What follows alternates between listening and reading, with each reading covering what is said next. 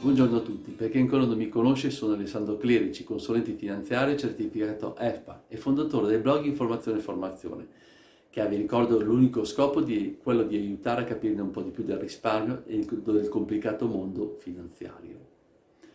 Siamo oggi alla seconda puntata sul tema della finanza comportamentale e dei suoi errori. Oggi con voi ne voglio prendere in considerazione due. Il primo, l'overconfidence, l'essere troppo sicuri di sé, l'eccessiva fiducia nelle proprie capacità nelle proprie qualità. Vi metto subito alla prova con un esame di coscienza. Quanti di voi si ritiene migliori rispetto agli altri a guidare? Soprattutto noi maschietti cadiamo in questo errore. Infatti è stato calcolato che comunque il 50% dei patentati si ritiene migliore rispetto agli altri nella guida. Si arriva al 94% dei professori universitari che si ritiene migliore rispetto ai suoi colleghi.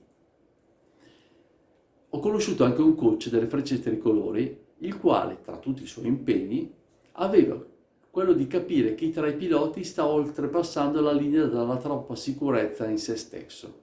Avrebbe commesso un errore, veniva immediatamente sostituito. Guardando la finanza, l'eccessiva fiducia nelle proprie capacità porta a un'assunzione maggiore di rischio. Infatti non si pensa mai che ogni investimento non si conosce mai tutto ma si ha sempre il cosiddetto svantaggio informativo rispetto all'investitore istituzionale, rispetto al gestore. Un altro errore è l'avversione alla perdita.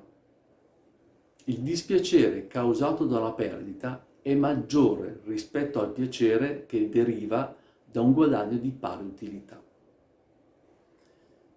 Per spiegarmi meglio, vi cito questo esperimento che è stato fatto su alcune scimmie che furono divise in due gruppi.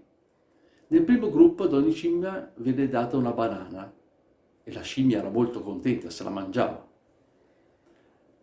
Ad ognuno del secondo gruppo veniva invece date due banane, ma subito veniva tolta una. Le scimmie del secondo gruppo si arrabbiavano moltissimo, anche se disponevano sempre di una banana come quelle del primo gruppo. Quella tolta aveva un peso emotivo maggiore. Per rasserenarle non bastava ridare loro una banana tolta, ma bisognava ridargliene altre due, tre addirittura. L'esperimento poi è stato fatto con gli uomini, naturalmente non con le banane, con i soldi, col denaro, e il risultato è lo stesso. Una perdita ha un peso psicologico emotivo pari circa due volte rispetto ad un guadagno dello stesso montare per essere ancora più chiari, se una perdita di 10 euro crea un dolore che può venire compensato solo da un guadagno di almeno 20-25 euro, se no sono scontento. E infatti è capitato ad un mio amico proprio una cosa del genere.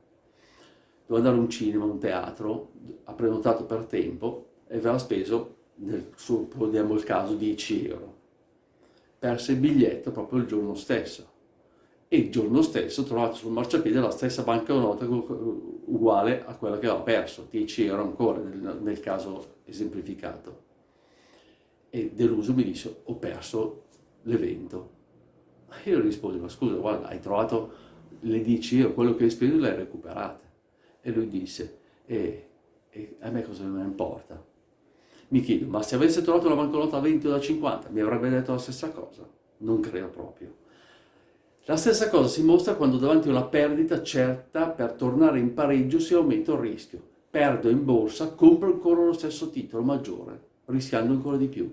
Ci comportiamo in modo simmetrico, si è disposti a rischiare di più per tornare in pareggio, ma non si è mai disposti a rischiare per guadagnare di più.